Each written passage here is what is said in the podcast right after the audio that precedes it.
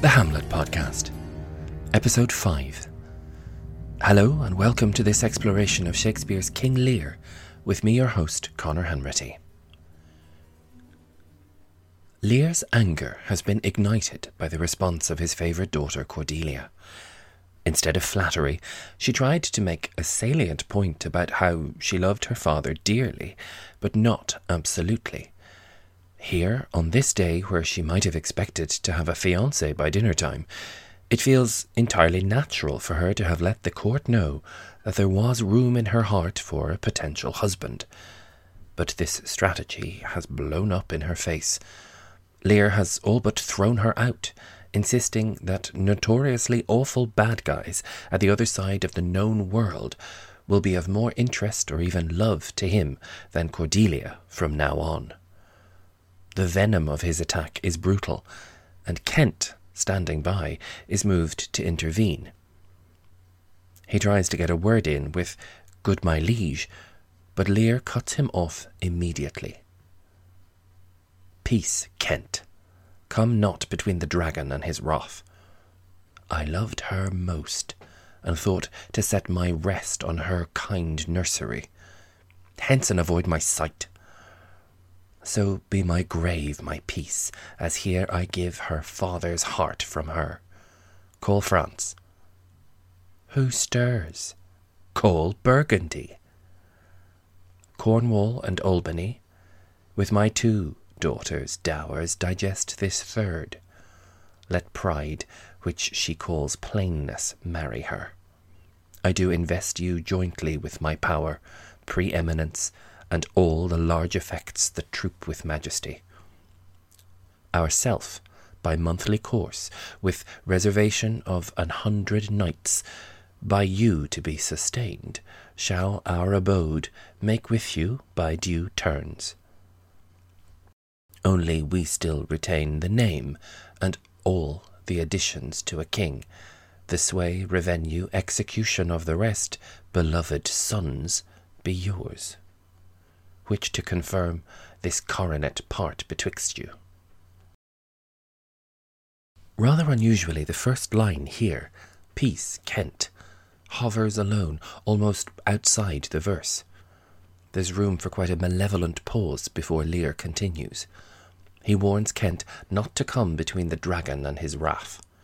Dragons were, after all, reputed to breathe fire, and so it would certainly be wise to stand back. Now Lear explains a bit. He comes right out and admits that he loves Cordelia most, or, tellingly, loved. It's past tense for him already. The language is clever here because we can infer two separate meanings from the rest of this line.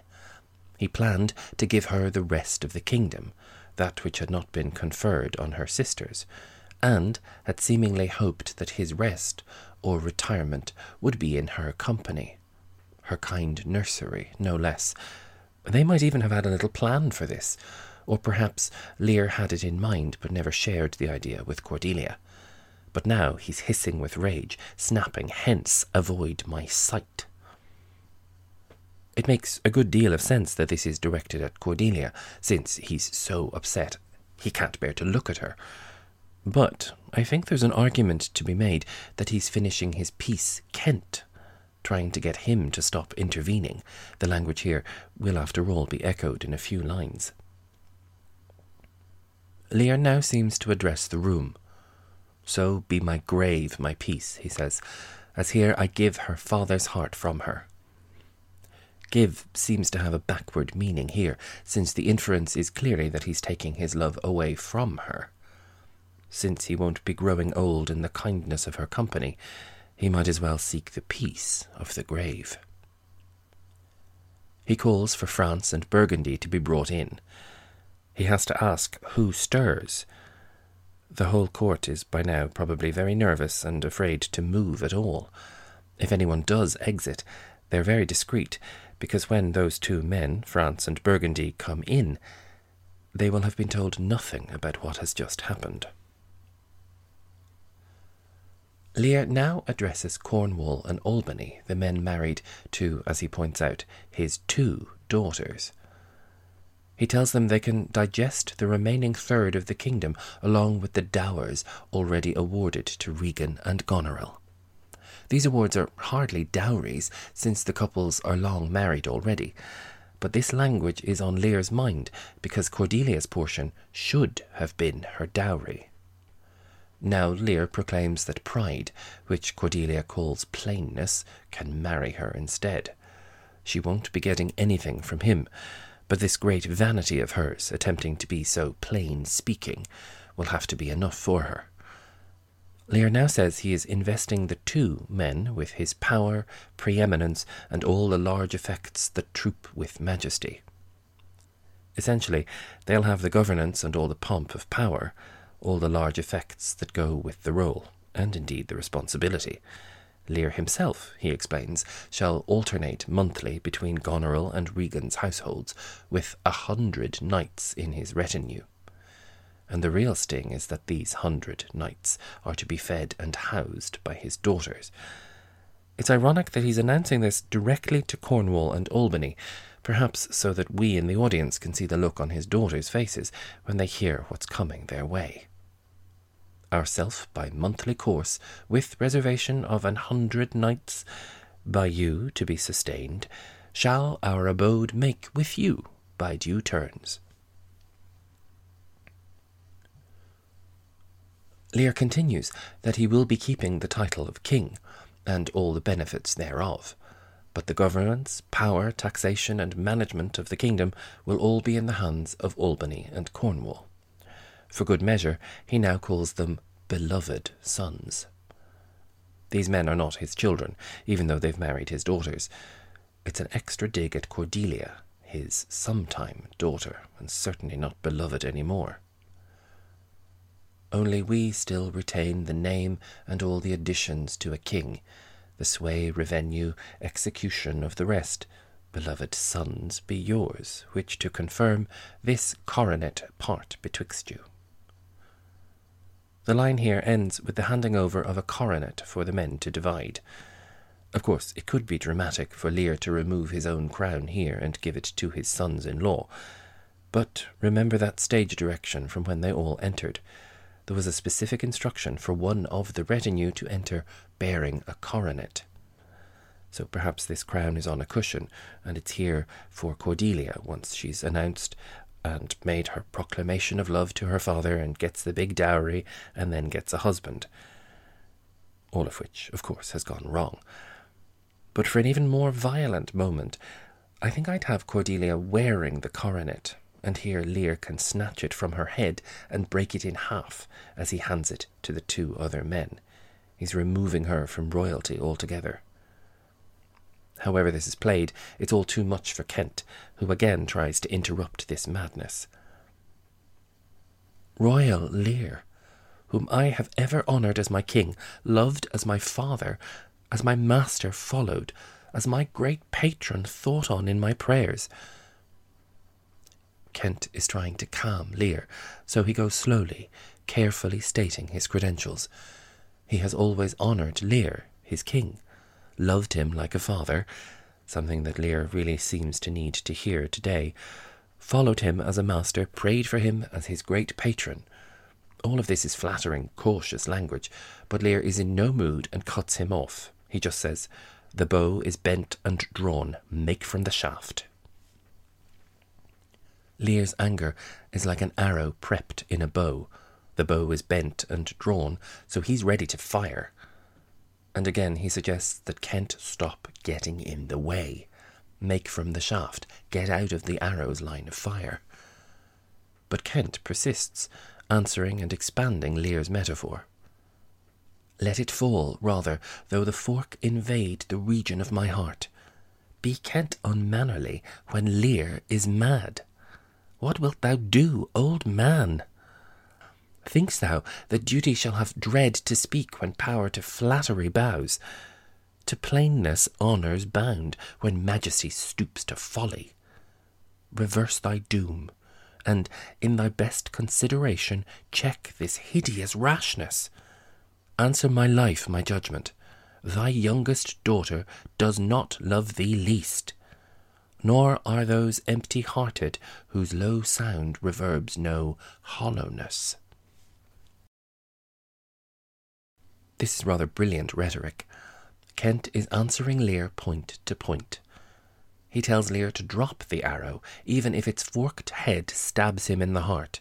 He won't get out of the way. Kent, he says of himself in the third person, will be unmannerly when Lear is mad. Kent won't observe protocol if Lear is being crazy. And it's interesting, usually only people who are very high status or kings themselves will speak about themselves in the third person. So Lear will do it, Julius Caesar does it, and so on. This notion of Kent being unmannerly when Lear is mad, this is a line that will reverberate throughout the play. Kent is not afraid to stand up and try to speak to Lear when he seems to be losing his mind. Now comes an unmannerly, brazen question What wilt thou do, old man? It feels very rude for Kent to call Lear an old man in, to his face like this in front of the court.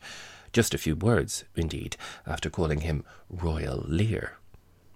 But he's trying to get through to him and cut through all the protocol and stop Lear from this course he seems so hell bent upon. Kent asks if Lear really thinks that duty will cower in silence when the king is seduced by all this flattery. Think'st thou that duty shall have dread to speak when power to flattery bows? Kent mirrors Lear's contemptuous word plainness now in Cordelia's defence. He says that honour is bound to plainness when majesty stoops to follow. When the king is behaving like a maniac, it is a duty to speak plainly and rationally. Kent now gives the king a command. He tells Lear to reverse his proclamation against Cordelia and keep his awful rashness in check. Indeed, he could be telling him to stop this doom and hold on to the crown himself, stop all of it. Kent swears on his life that Lear's youngest daughter does not love him least. He insists that just because she's quieter than her sisters doesn't mean she doesn't love him. There's no hollowness or insincerity in her heart either. To plainness honour's bound when majesty stoops to folly. Reverse thy doom, and in thy best consideration check this hideous rashness. Answer my life, my judgment. Thy youngest daughter does not love thee least nor are those empty hearted whose low sound reverbs no hollowness. Now, Lear is listening, but he's still angry. He matches Kent's move of swearing on his life by threatening it too. He says, Kent, on thy life, no more. Stop now, or I'll kill you. But Kent won't stop. He continues, my life I never held but as a pawn to wage against thy enemies, nor fear to lose it, thy safety being the motive. Kent insists that he holds his life only as a humble soldier, a pawn on a chessboard, to be used in service of Lear and fight against his enemies. He's not afraid to die if Lear's safety is at stake. Again Lear snaps, out of my sight. Again, Lear is shouting about sight, dismissing Kent, and Kent replies again, See better, Lear, and let me still remain the true blank of thine eye. The blank is the white centre of a target. Kent is matching Lear's metaphor of the drawn arrow and begging Lear to keep him around and look to him as a true source of counsel. He's not afraid to die for this, but he is trying very hard to help Lear think and reverse this awful decision. Kent has crossed all the lines, as has Lear, and there's something very valiant about his attempt to defend Cordelia and save Lear from this catastrophic reaction. But Lear is deaf to all suggestions and shouts, Now, by Apollo! As if he's launching into a reaction to this overreach from Kent. It's interesting that he's swearing by Apollo. Shakespeare is locating us in a pagan, pre Christian world. Now it's Kent's turn to interrupt, and he matches Lear's oath and deflates it. Now, by Apollo, king, thou swearst thy gods in vain. It's worth bearing in mind that Apollo, classical god of the sun, was a noted archer. and was renowned for his clear thinking and honesty. So Kent's dig is excellent. Lear has no business swearing by this god, since his current actions and the images being shared between Kent and Lear are all against several of the god's associations. The audacity of saying this, however true it may be, enrages Lear even further, and he shouts, Oh, vassal, miscreant! Vassal is a very dismissive way of calling someone a slave. Kent is not a slave, he's a high ranking nobleman in this court, but Lear is reminding him that he's not king and has crossed the line. So he reduces him to a vassal and a miscreant, a vile wretch. The stage directions also have Lear reaching for his sword here. He's going to attack Kent physically as well as verbally. But before things get any more violent, we will call a halt for this week and save what's about to happen for the next episode. Apologies that this episode has arrived very late in the day today, but it's a public holiday in Ireland tomorrow, so at least my loyal local listeners will have the whole day to tune in. Regardless of where you are in the world, I want to thank you for your company and your always interesting emails, and I will speak to you next time.